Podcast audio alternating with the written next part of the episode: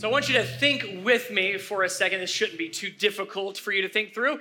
Think about the places you have driven to recently. So, very recently, just pick a few. Maybe it was driving home, maybe it was driving to work, maybe it was driving to a restaurant or a grocery store. You got a few places in mind, places that you've driven recently. Great.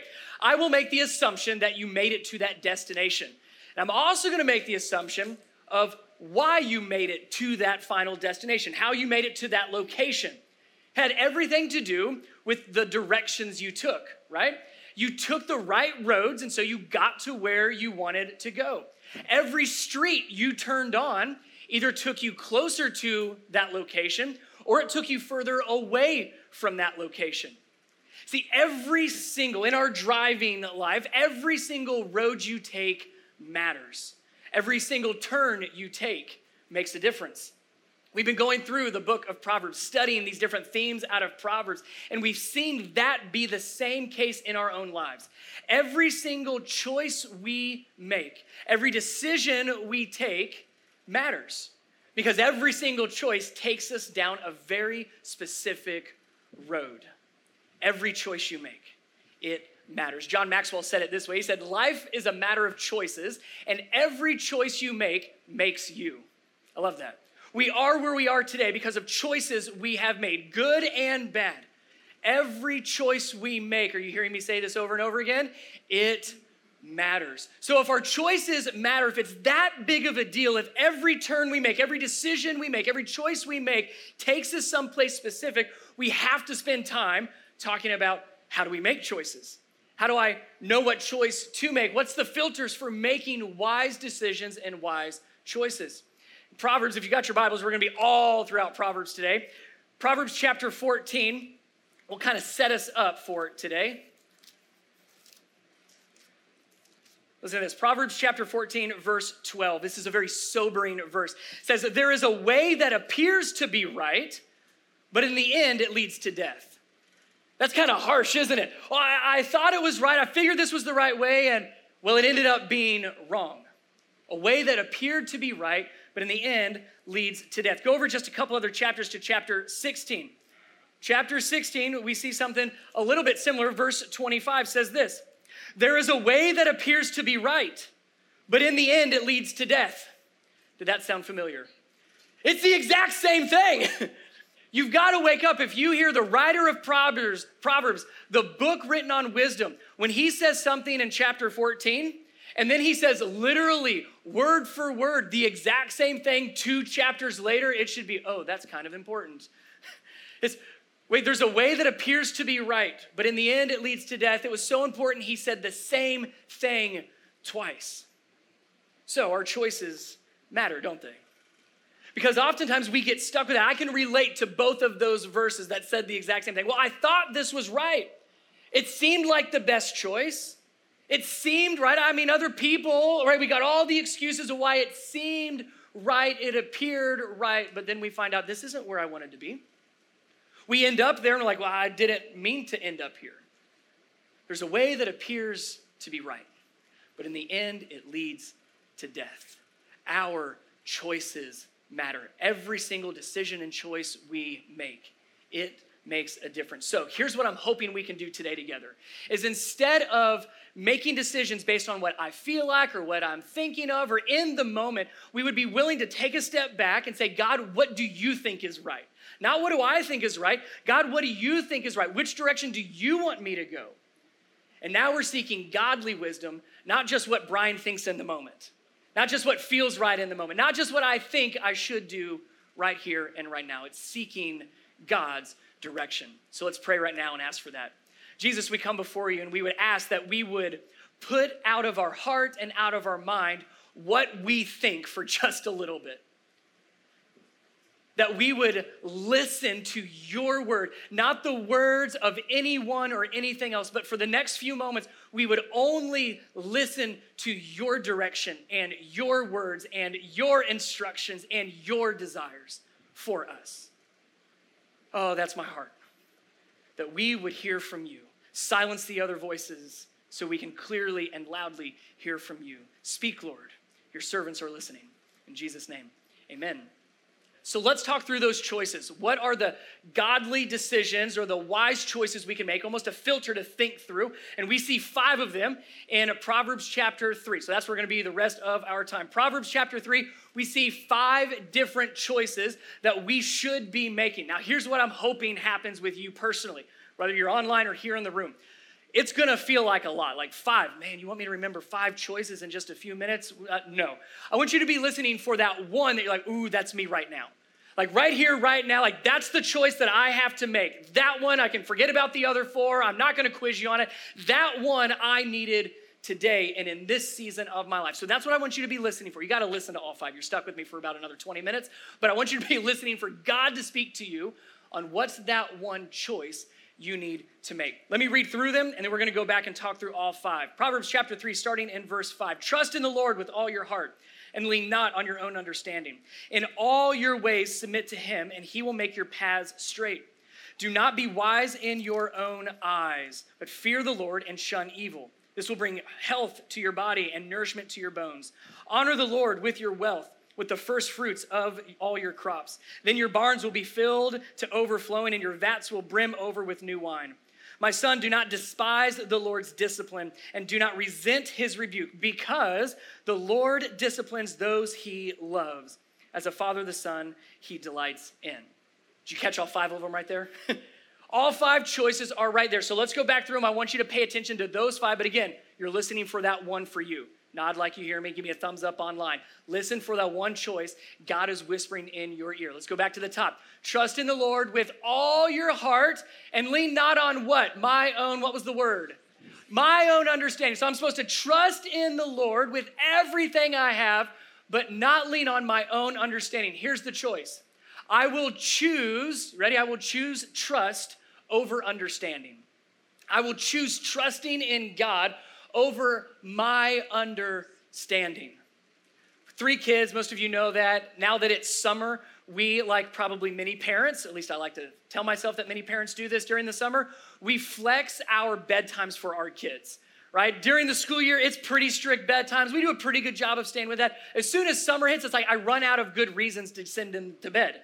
Because it's always, well, you got to wake up early for school and all this. And they're like, we don't have school. I mean, it's been like that for like, what, four months?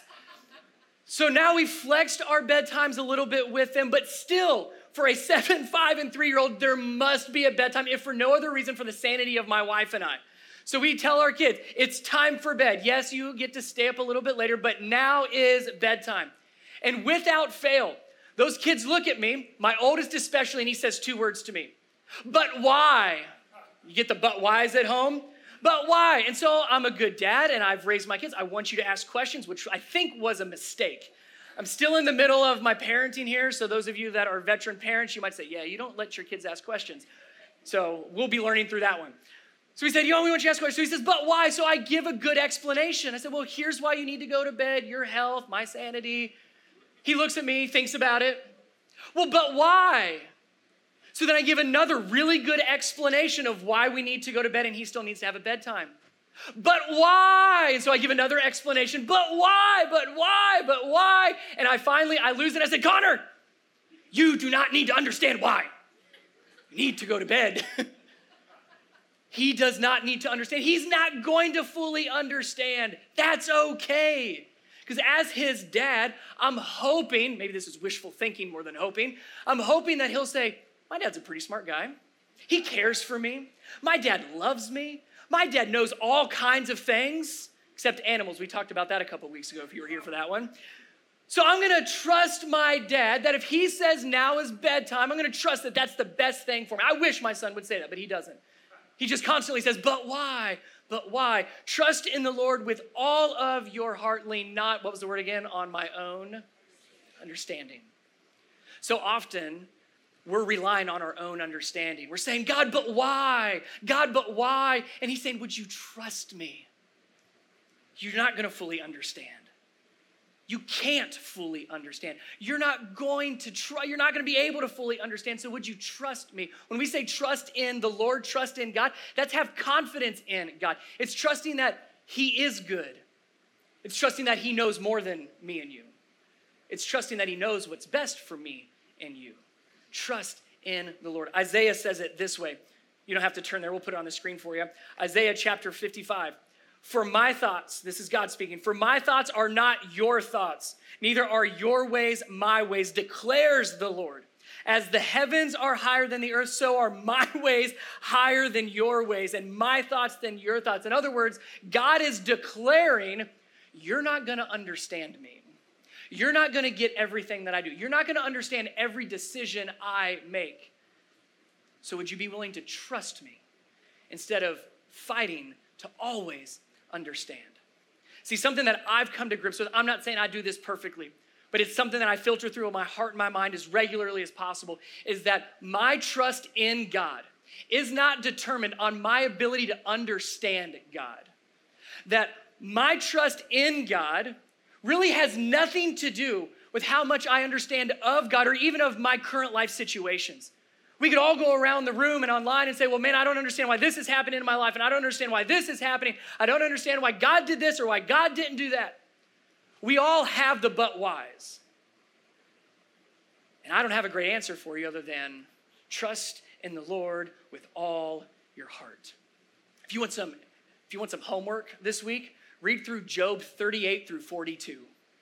Read through those chapters, Job 38 through 42. You will have a fantastic perspective of what it means to trust and not fully understand. Let me give you a question to start wrestling with. We're going to wrestle through a lot of questions today. Here it is What am I struggling to understand? What is that for you? What am I? What are you struggling to understand? If you can identify that, that's going to help you recognize here's an area I need to lean in and trust a little bit more. What area? What am I currently struggling to understand? So we choose to trust over understand. Let's look at the next one. In all of your ways, submit to him, and he will make your paths straight. Here's the choice I will choose surrender over control. That first part of the verse. I will submit. I need you to do this with me. Everybody here in the room, online, hold your hands out like this, drop what you're doing. This is what submitting or surrendering looks like. You're saying, I'm not holding on to it. I'm going to give whatever up to align my heart, my decisions, my will, my thoughts, my everything. I'm going to change and bend towards God. You can only do that with open hands. Right? This is what surrendering and submitting looks like. Now do this for me. 10 and 2. If you've done the driving school, 10 and 2. This is what control looks like. If we're going to choose surrender over control, control says, no, no, no, no, I'm not letting go.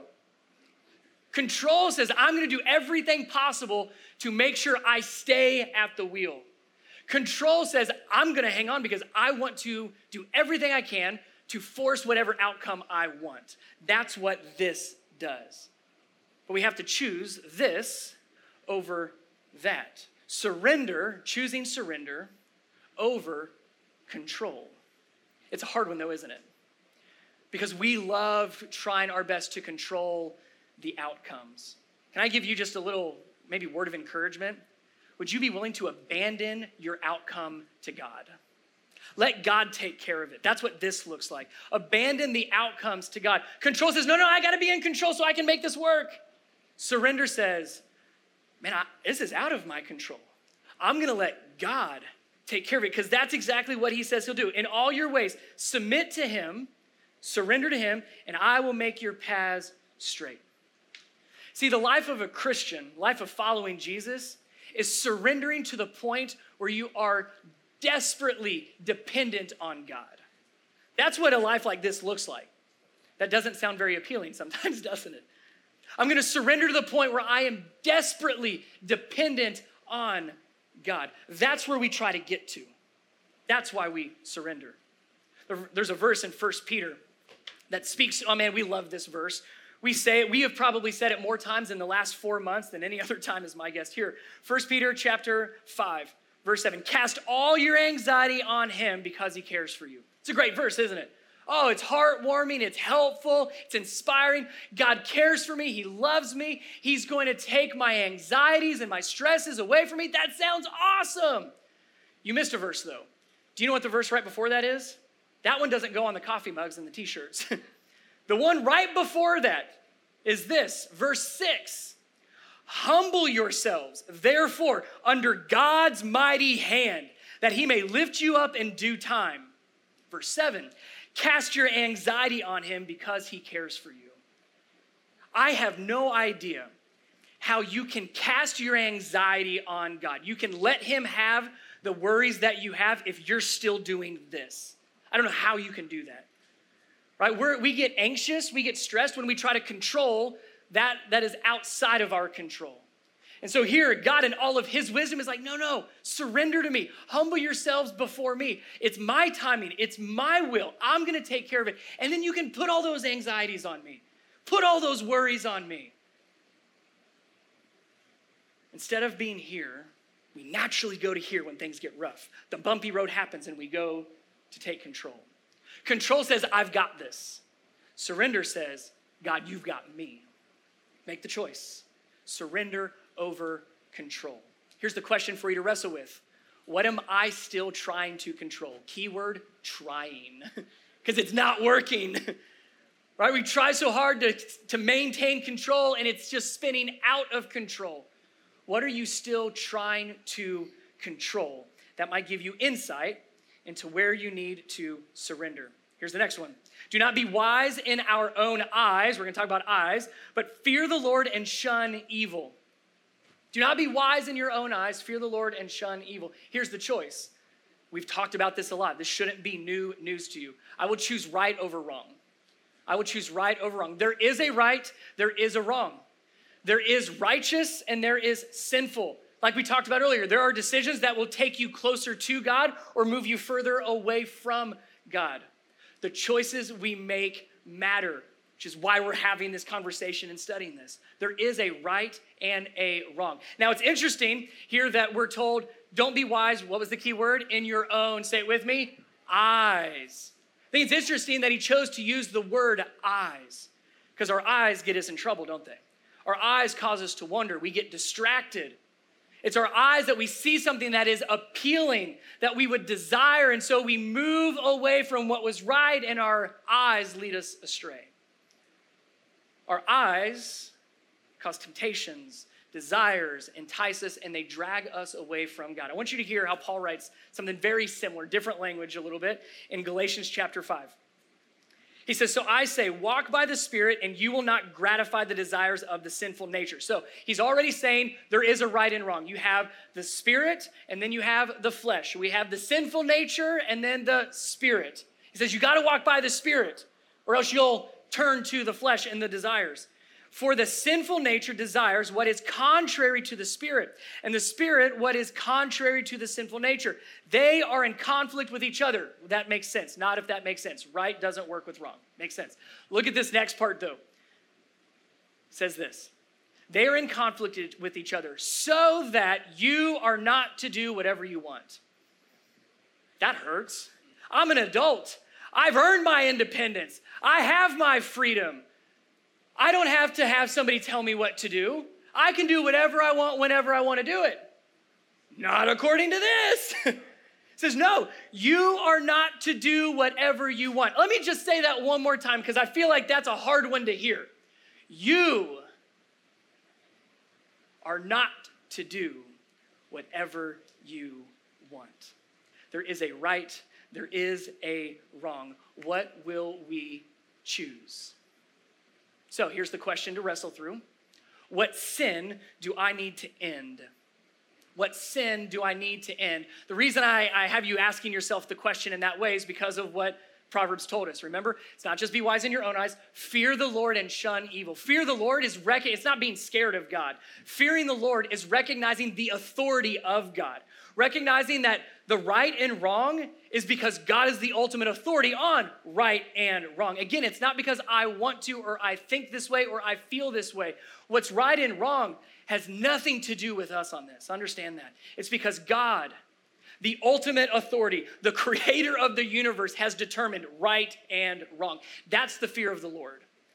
It says, So fear the Lord, recognize his authority, and then shun evil. Cut off anything that is not of God. Pastor Chris talked about that a few weeks ago.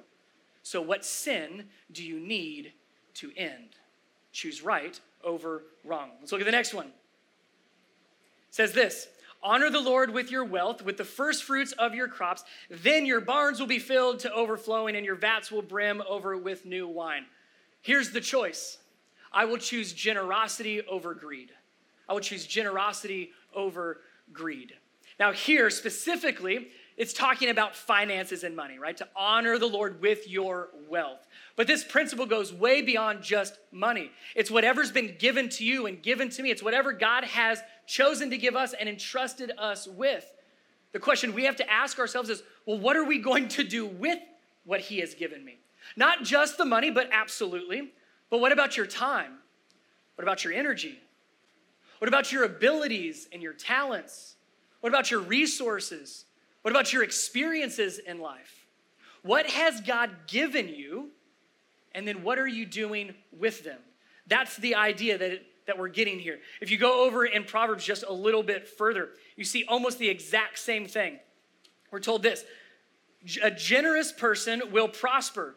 Look at this though. Whoever refreshes others will be refreshed. That's an interesting dynamic. Jesus says something similar in Luke chapter 6. He says, Give, and it will be given to you. In all three of these instances, two in Proverbs and one from Jesus' mouth, is this idea of God has given me something, so then I'm gonna give it to someone else, and then I'm gonna get something back. And it's this back and forth. Whoever refreshes others is then refreshed. You see how that's working? Whatever you give, then you are given back to. It's this idea of back and forth. But we know that to be true. We've even said things similar, just maybe not in this language. If you volunteer in any capacity, right, in, in any organization, or talk to one of the volunteers, one of the great volunteers at our church, and if you were to say, why do you volunteer? What do you get out of volunteering? I promise you, everyone is gonna say something like, oh, I get so much more out of this than I think anybody else. That's why we do it right? Yes, it helps others and we serve because Jesus called us to serve and all of those other great reasons. But when we give, something happens in us. Something happens in our heart and our mind. That whole thing of he who refreshes others is then refreshed is true. It's not just poetic, it's true. When we give, something happens but we have to make the choice. It's kind of like playing catch. I do this with my kids all the time. Watch, watch how this works. We're going to see how it works in the room. So if I have something and I give it to you, great, you get it. You give it back, great. Then I have it again and I'm going to pass it and then it passes right back, great. Then we pass one more time. Oh, let's just go one more time. Pa- now I'm good. Take the ball and go home, right? There's the phrase. Well, everything stopped right? Everything was working fine when we were giving back and forth, but as soon as I decided to hold on to it, everything stopped. Let me just pose this little side question What blessings might you have missed out on because you're still holding on to something else? Because you weren't willing to pass it off and then get something back, you decide, no, no, no, no, this, this one's got to stay with me right now. It's a really tough season for us. We're just gonna buckle down and just hold. There will be another time where I can maybe do a little bit better, but like right now, I just need to hold on tight. Can I suggest you're missing out on something great that God wants to give back to you? So here's the question to wrestle with to determine am I choosing currently generosity or greed? Here's the question what am I holding on to? What am I still holding on to? And again, don't just think finances. That's part of it, but that's not all of it. Where can you be more generous? Where is God calling you to give? What are you still holding tightly, too tightly onto? All right, here's our last one. My son, do not despise the Lord's discipline and do not resent his rebuke, because the Lord disciplines those he loves. As a father, the son he delights in. It's this idea of discipline. So here's the choice we need to make I will choose discipline over resentment discipline over resentment. Now, let's make sure we're on the same page. When I say the word discipline, in context, discipline in this passage is speaking to corrective action. When we do something that is right or is wrong or it's in the wrong direction, and God has to redirect us, He has to discipline us, He has to move us, He has to change us, He has to correct us. That's the discipline that we're talking about here. But we have to choose to allow that discipline into our heart, or we will choose resentment. Let me make one more thing clear about discipline discipline is not the same as punishment. Please hear that. God's discipline in your life is not the same as God punishing you. Hear this the punishment has been paid. What Jesus did on the cross, that's the punishment. The punishment has been paid in full, but God's not done with you yet. He's not done with me yet. So, yes, there's things in my life and in your life that He needs to correct and He needs to instruct and He needs us to change in. That's discipline. So, yes, He's going to discipline us. Just like Scripture says, it's what a father would do. In Hebrews chapter 12, the writer of Hebrews in verses 5 and 6 actually quotes verbatim this very passage of Proverbs, talking about the, the discipline God gives his children, gives us. But then in verse 7, the writer of Hebrews helps us understand it and he actually explains it. I want, I want you to hear verse 7. After talking about the discipline of God, he says this Endure hardship as discipline. Let that sink in endure the hardships, endure the difficulties, endure the stresses, endure the trials, endure the temptations, even, but view them in a way that God is trying to develop something in you. That's the purpose of discipline, is to develop something, to develop something specific in you. So endure hardship as discipline. God is treating you as his children. For what children are not disciplined by their father? when we go through hard times, we want to take control and we want to get resentful, don't we? God, why are you doing this? God, how could you? But why? We go through all of those. Can we do what Hebrews is telling us? And no, endure the hardships and view them as discipline because God's trying to develop something in you and in me. He's trying to change us in some way. Choose discipline over a resentful heart.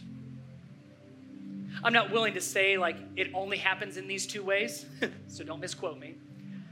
But in my life, I've seen God grow me and develop me and break me and change me in two different ways resting and wrestling. Resting, oh, we love the resting. That's the peace of God, that's the comfort of God. That's the Come to me, all who are weary, and I will give you, what is it? Rest. Oh man, God has worked on my soul in seasons of rest where I have lost my way and I have to come to Him and say, God, I need you to just hold me for a minute.